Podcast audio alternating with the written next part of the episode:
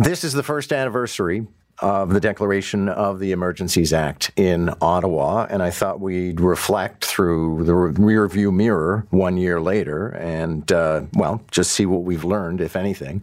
Whether or not this government has paid any penalty or cashed any checks as a result of that action. Perfect guy to comment on this is our friend Evan Solomon, who was working TV and radio all through the convoy protests and these gyrations in Ottawa. Evan, first of all, it's nice to have you on the show. John Moore, great to be back. Happy Valentine's Day. Nice use of gyrations on Valentine's Day. Great music and the Emergencies Act. You got it all. Love, politics, security, controversy. Sounds like Toronto in 2023. We live to please. Okay, so 1 year later, I think some people still think this is some crazy day that will live in infamy. I think most people don't even remember the Emergencies Act anymore. Well, let's just give people kind of a roadmap. In the Emergencies Act, there is a year that the government has to produce a report reflecting on it. And after a 3-week hearing from the Public Order Emergency Commission headed by Justice Rouleau, next week he'll finally release that long-awaited report.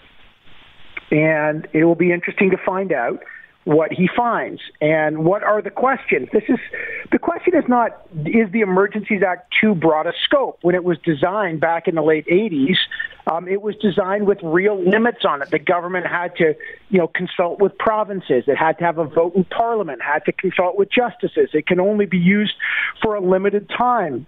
There has to be a review commission, and that review commission, by the way, ended up getting access to all privileged documents. So it wasn't just a whitewash panel and a rubber stamp.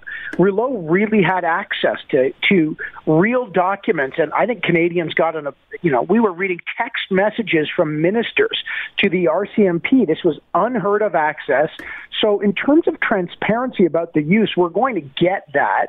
And the act itself is structured to make sure that you can't just abuse it. I think that's good.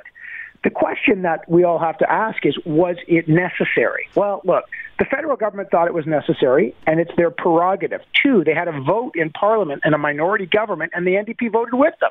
So they checked that box. The question is, in the hearings, did it rise to the threshold of a threat that existing laws could not put down?